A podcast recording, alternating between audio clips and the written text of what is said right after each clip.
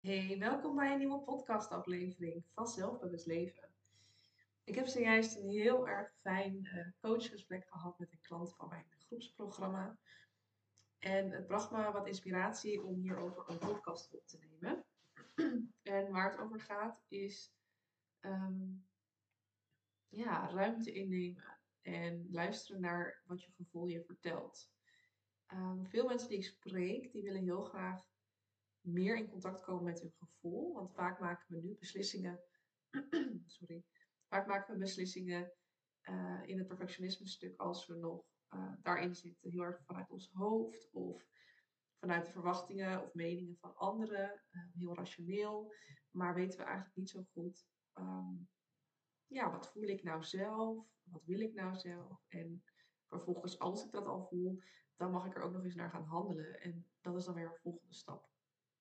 En de vraag in het coachgesprek was wel mooi. Het was een vraag van hoe kan ik meer ruimte innemen en voor mijn, ja, voor mijn eigen gevoel gaan staan eigenlijk.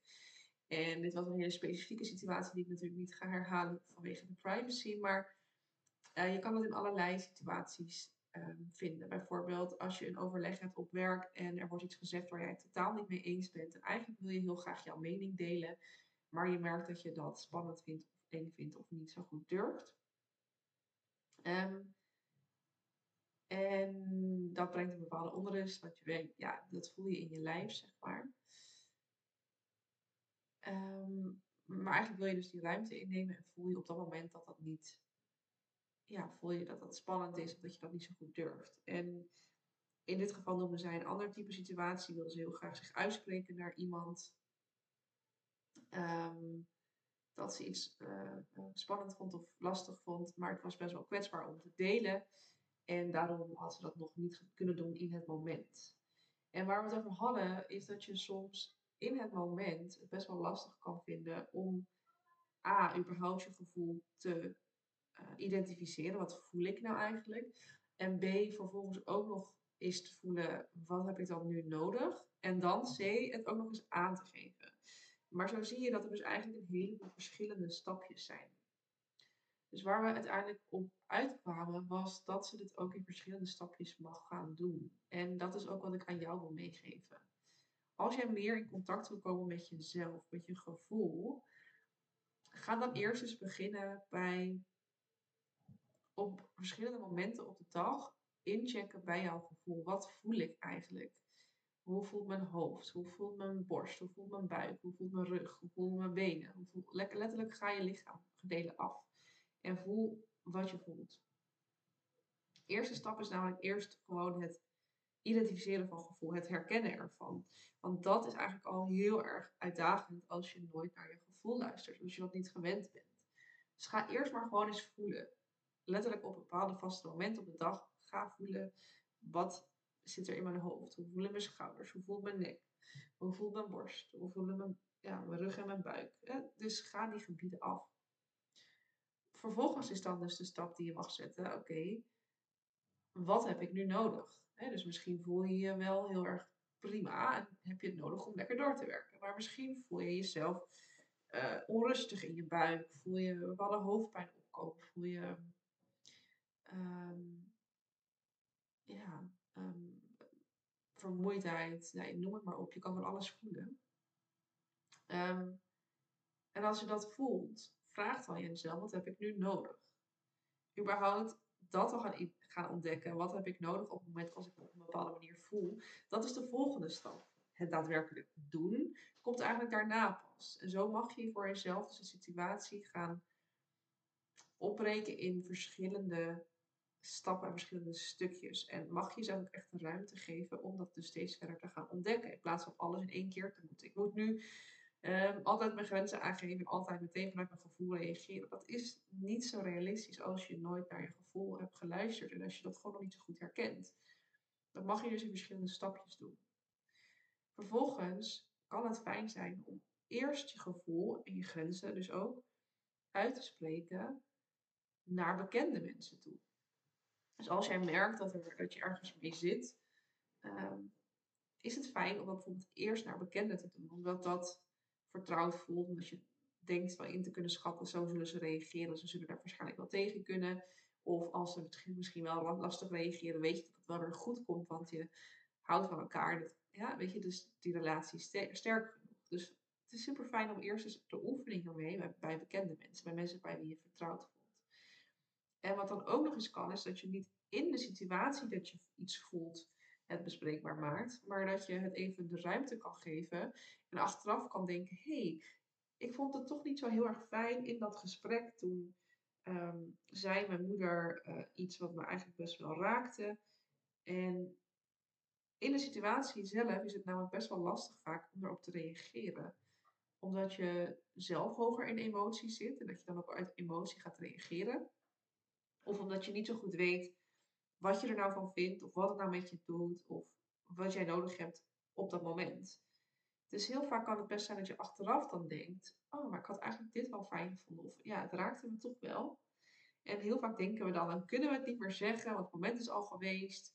Maar wat nou als je de ruimte aan jezelf mag geven om juist grenzen gaan aan te geven op momenten dat je er niet middenin zit. Dat je niet midden in die situatie zit, maar erna. Of misschien ervoor als je weet dat het elke keer bij jezelf een soort situatie gebeurt. Bijvoorbeeld altijd bij dat ene overleg merk je dat je collega altijd uh, jou onderbreekt. Misschien kan je dan bij een volgende overleg daarvoor met de collega in gesprek gaan van hé, hey, ik merk dit op en ik denk dat je het helemaal niet door hebt, maar zou je erop willen letten? En dit is dan een collega, maar je kan het dus ook beginnen bij een bekend persoon. Waarom? Want in een situatie is het toch best wel lastig om te voelen wat je dus nodig hebt. Om een heel concreet voorbeeld te geven.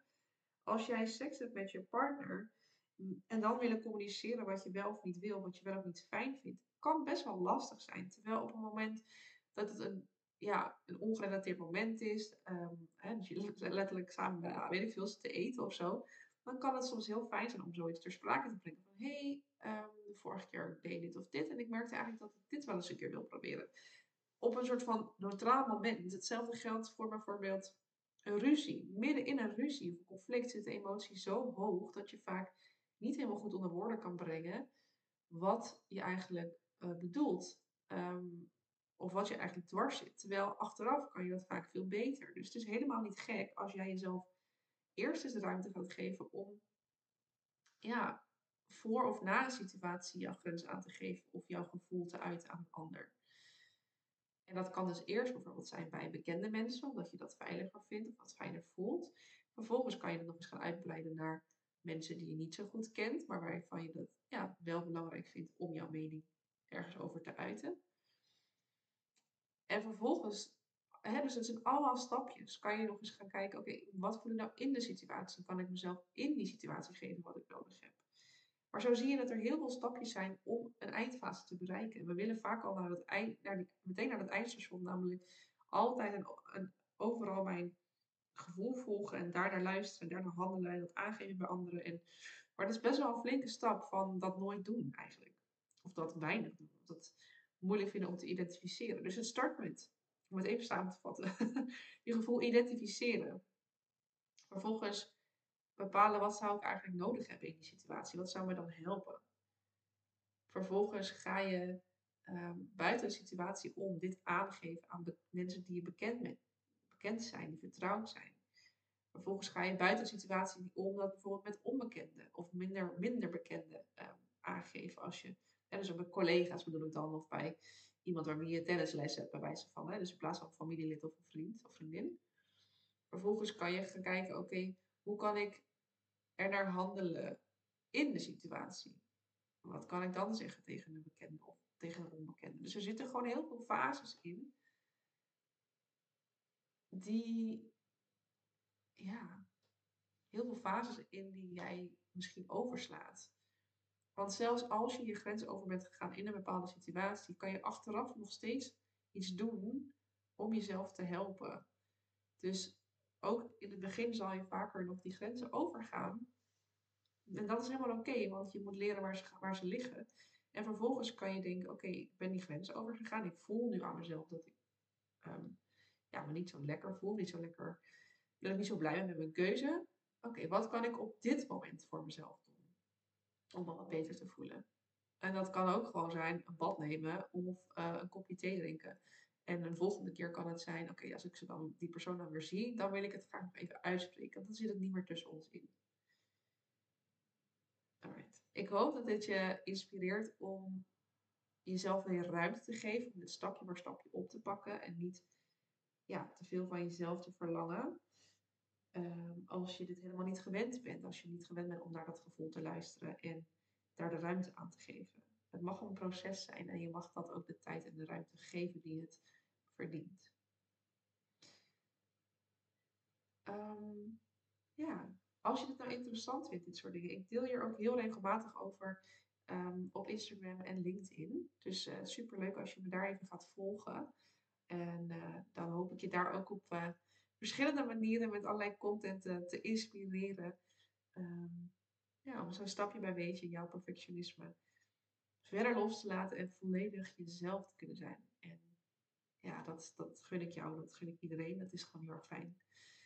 Um, ja, dus dankjewel weer voor het luisteren. En tot bij de volgende podcastaflevering.